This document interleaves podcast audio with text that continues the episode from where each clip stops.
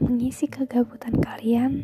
Mungkin kalian yang sedang rebahan, makan, uh, melamun, atau lagi galau. ya, mungkin uh, ini sedikit mengisi kegabutan kalian mendengarkan podcastku ini. Ya, kali ini aku mau bercerita tentang perempuan nomor 20 tahun yang dilahirkan dari seorang ibu yang hebat sekali dan dari keluarga yang broken home. Emang miris sekali sih mendengar broken home itu. Kesannya hmm, berantakan, tidak punya keluarga. Anaknya nakal, ya begitulah. Kami disebut sebagai keluarga broken home. Aku um, bangga sekali punya mama yang sekuat itu. Wanita yang hebat, bekerja keras, tidak pernah mengeluh. Sakit ditimpa sendiri, tidak mau merepotkan orang lain. Sekuat itu mamaku. Dan aku juga bangga dilahirkan oleh ayah yang sederhana, selalu memberi nasihat. Mengingat itu semua cuma jadi masa lalu. Ya, sekarang beda. Aku sebagai anak pertama mungkin uh, dulu sering dibahagiakan oleh kedua orang tuaku. Sering diajak jalan-jalan, sering diturutin, minta ini itu. Kalau hujan, pasti dilindungin.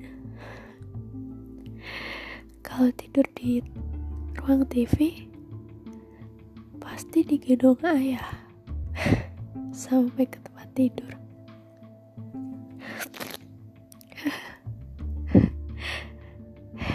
Emang terharu sih mengingat semua itu. Sekarang beda. Pada suatu malam, aku mendengar ayah dan mamaku uh, bertengkar, membanting HP. entah mereka yang melakukan itu aku nggak tahu. Ya. Bukan malam itu saja. Tapi tiap tahun aku mendengar mereka berantem. Mungkin tetangga kedengaran kali ya. Waktu itu aku juga masih kecil gak tahu apa-apa. Gak bisa ngelawan. Dan akhirnya kembali lagi. Pada suatu malam ayahku bertengkar sama mamaku. Ya begitulah. Aku gak bisa cerita detailnya gimana.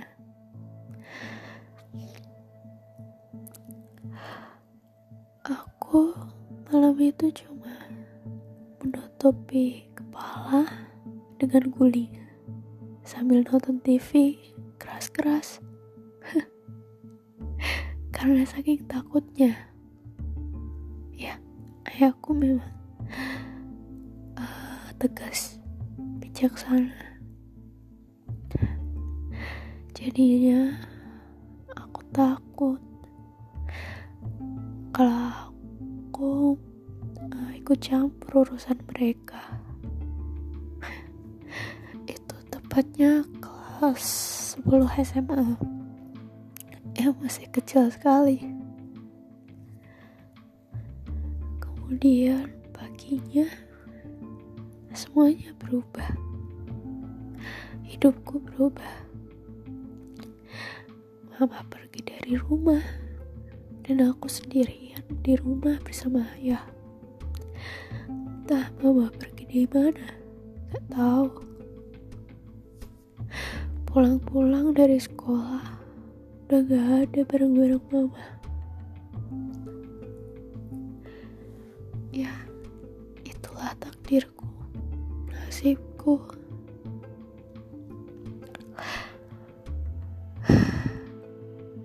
Kemudian sampai saat itu aku ikut mama ke rumah nenek bersama adik-adikku. Dan posisi ayah di rumah sendirian. Ya mungkin itu jalan yang terbaik aku ikut mama. Agar uh, bisa melanjutkan sekolah. Cita-citaku sederhana, menjadi wanita karir yang sukses.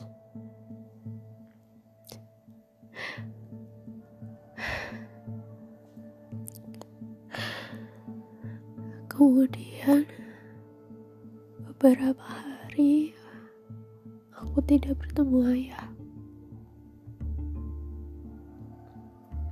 Sampai pada akhirnya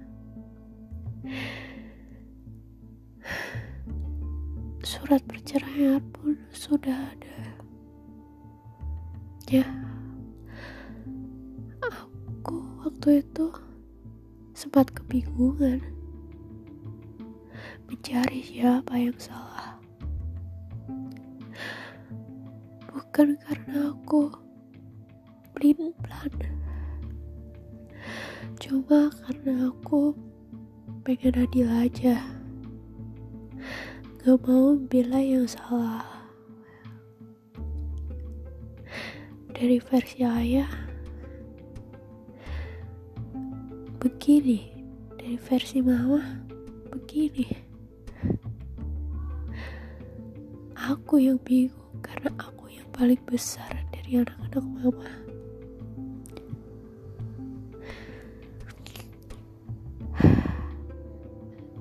Kemudian setahun berlalu.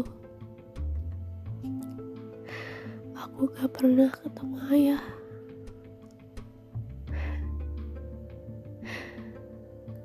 Dua tahun berlalu, gak pernah ketemu ayah.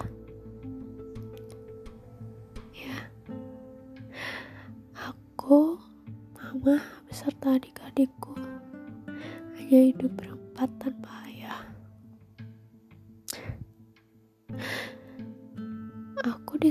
sering disebut gak punya ayah. Gak apa-apa. Karena itu memang faktanya. Kenapa aku harus membenci?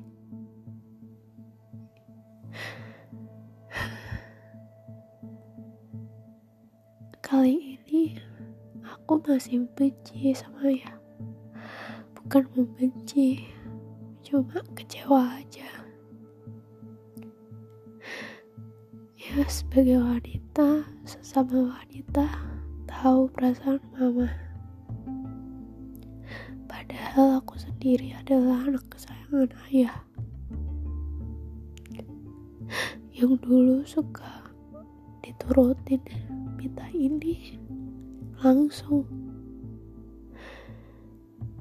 Ayah mengabulkannya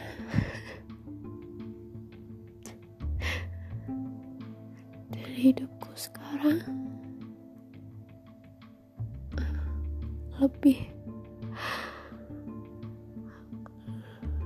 lebih tahu bagaimana artinya hidup tanpa ayah menjadi dewasa bersikap sabar dan lebih bisa tanggung jawab.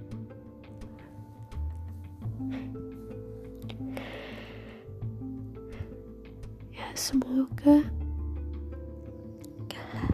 kisahku ini tidak terjadi pada kalian. Mungkin banyak dari kalian yang beruntung punya orang tua yang tetap utuh.